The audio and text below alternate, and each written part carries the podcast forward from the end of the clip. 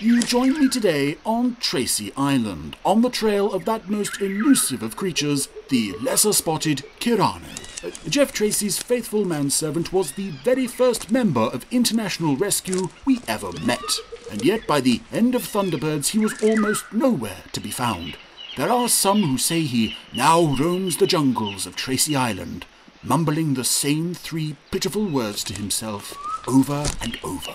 Have some coffee. Ah! Oh, sorry about the tray, but oh, please don't do that.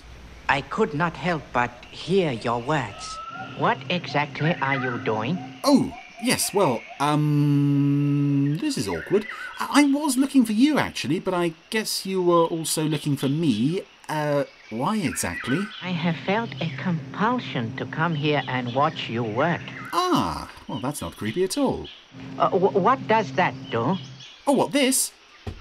Oh, this is the randomizer. It's used to select Gerry Anderson episodes. Uh, randomly. Ah, would you like to try it? Oh, uh, thank you, sir. That's it, big red button right there. There you go.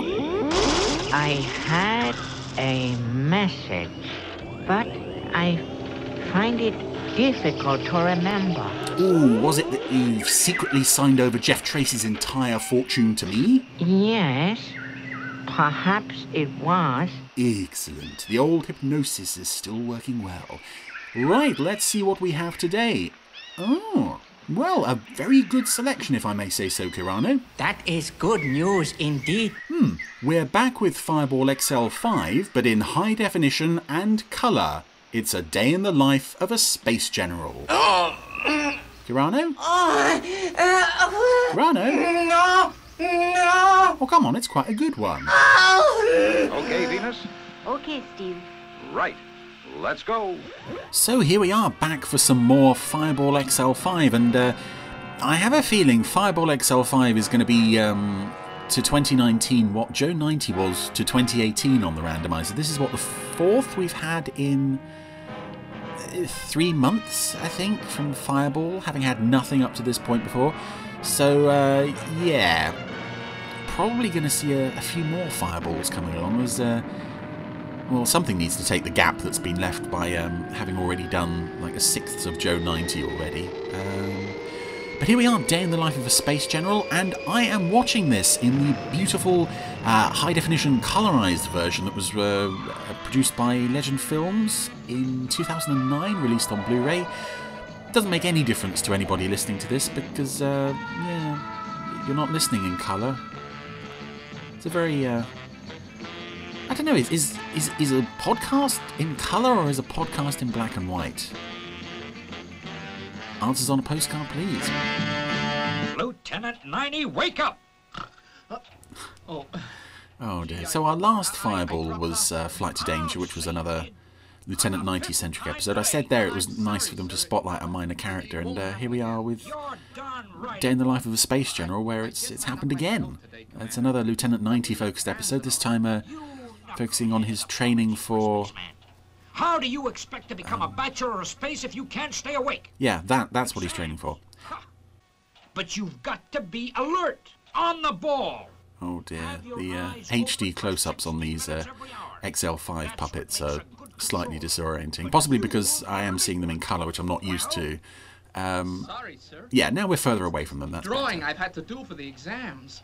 So this episode, I first crossed paths with um, on the Tape Trading Network, actually in the early 2000s. This was um, broadcast, I think, somewhere on, on ITV in the 80s, and I can't remember who it was who provided me with copies of all the unreleased Fireball XL5 episodes that uh, had been shown on. I think it was Central was showing Fireball XL5 in the mid 80s. Um, this episode was also shown at the very first convention I ever went to, which was. I don't know if, if anyone out there remembers Junior Branch of Fanderson. Um, Fab. I don't know what it would have been called. Fanderson Junior, Fanderson Kids, whatever. They had a, a Thunderbirds Fun Day in Margate with uh, screenings of various episodes, mostly the first and last episodes, but they did have a few episodes of shows that weren't currently being shown on the BBC. There was this, and um, uh, recalled to service from the Secret Service and uh, um, Play It Again SRAM from Terrahawks was another one. But it's looking much nicer on Blu-ray, Blu-ray and in colour. What it's like to be shouted at.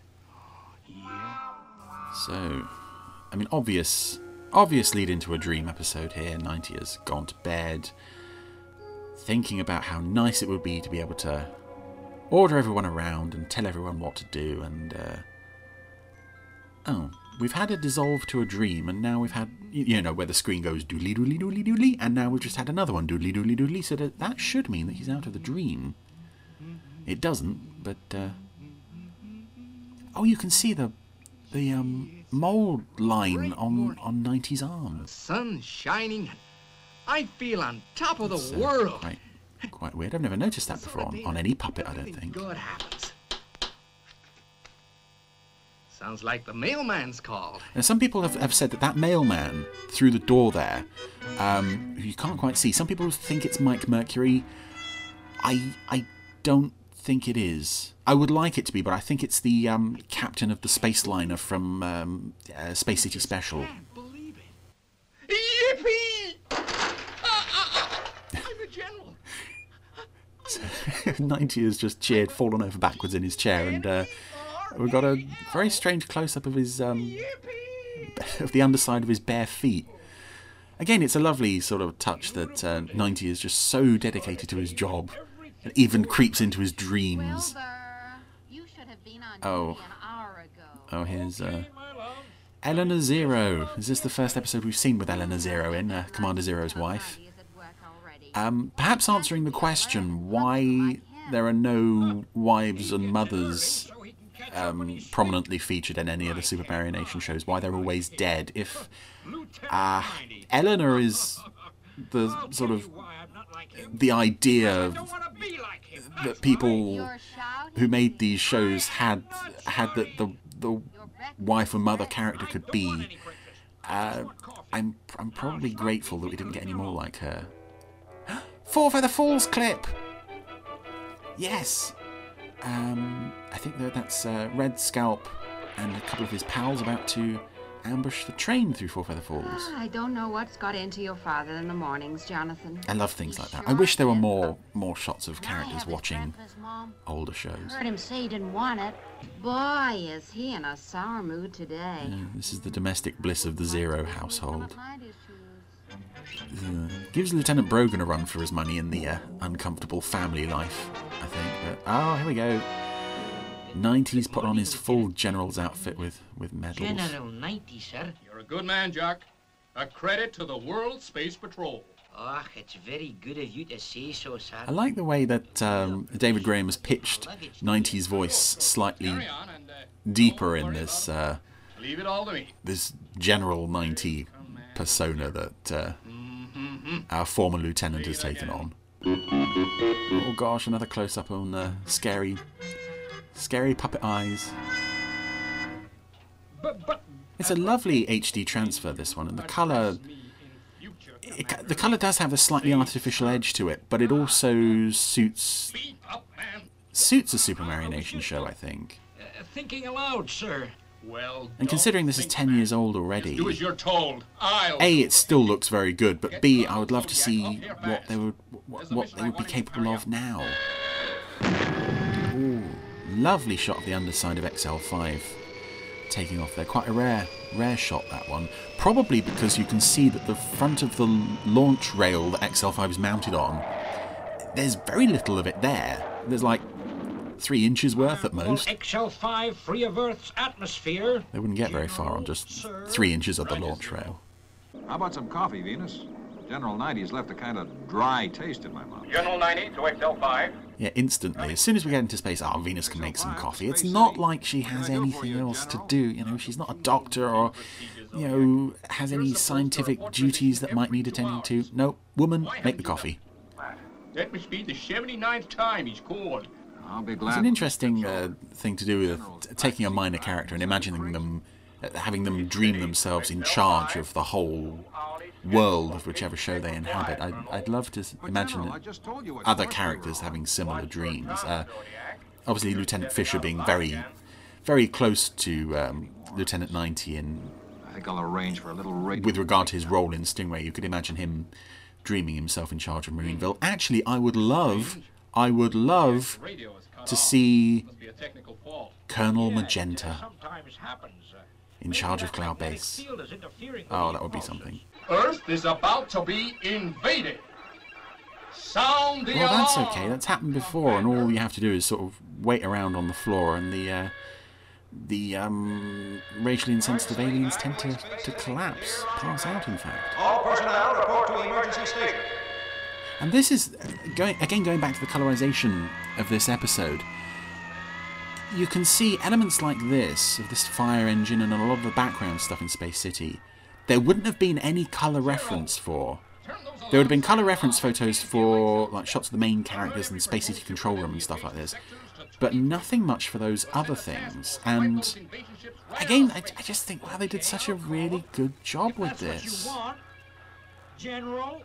I'm surprised, really genuinely surprised that nothing, nothing more has been done since this. Aside from uh, you know, the obvious fact that it takes a long time and is probably very expensive, probably even more so now than it was when this was made. Um, that that statement is based solely on hearsay, by the way. I don't have any actual hard financial evidence to back up that claim, but. Uh, I'll touch down and then take you to the hotel on the jetmobile. well, hopefully, as time goes by, stuff like this might start to get easier. I don't know. Anyway, we're now on the uh, vacation planet Olympus.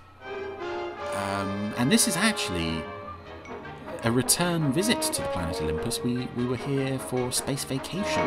Jump for it, Jock. I can't hold it. Let's take a tumble. And this uh, is also the first episode of Fireball we've covered with uh, with Jock in it, the um, Scottish engineer can you hear who turned up in Can you hear me, Jock? I don't know, maybe a third of the series, Guess it won't be long. possibly half. He was a very nice, nice character to have around. Again, um, predating Star Trek, we have a, a chief engineer who is Scottish, Jock. and amazingly, this is not the only um, cult TV show out there to have a, a Scottish chief engineer. I think um, the Man from Uncle has a, ca- a Scottish engineer character called Scotty in an episode again that predates Star Trek. Throw me the other end. Very strange. Get going, Jock. Hurry, I- I'm sinking fast. So Steve has fallen into this uh, quicksand bog type thing, and uh, Jock is having to haul him out on a rope.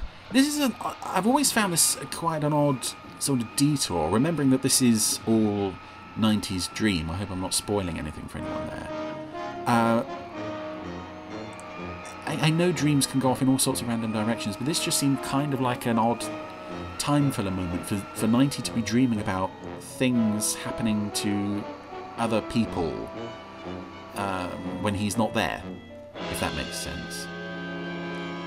Although I, I guess it kind of fits in with his whole dream of, you know, the brave, heroic commander gets taken down a peg or two by being rescued by the uh, Have some action. the the Scottish Do you grease monkey. the whole of Earth is in deadly danger, Zero? I guess I'm okay now, Jock.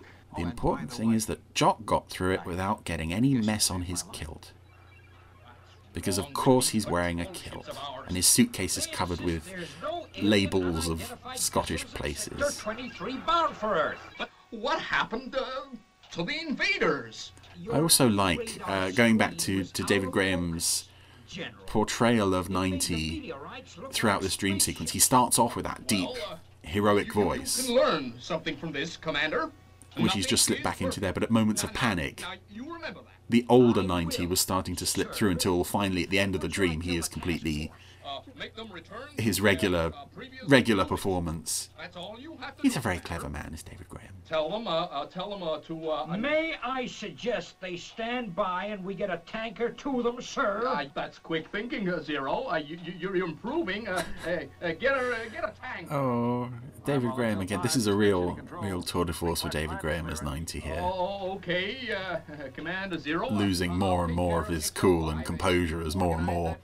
Not, not things going wrong, not yet. Just um, things that G for George, require attention. Uh, come in, XL5.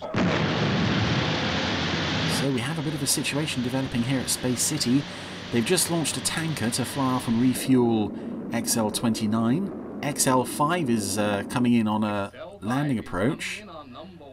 And uh, there's also a freighter looking to land, I think. Freighter A14 is using that pad.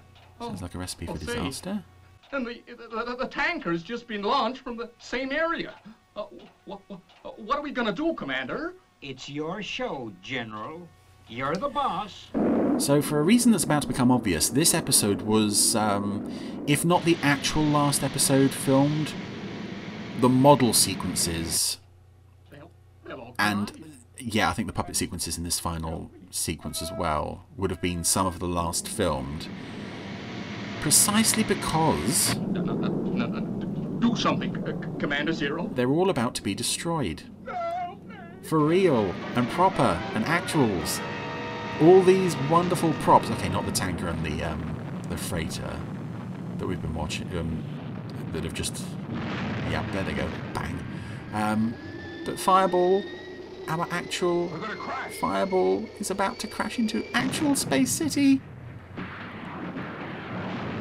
And the whole place has gone up in flames. Oh no. Yeah, explosions in the control room. No. Commander Zero, what have I done? Yeah, they are just blowing up everything, trashing the whole lot. Commander Zero, help me. And it is quite sad, even though, as, as I've said, Fireball is not one of my favourite shows, even though I loved it as a kid.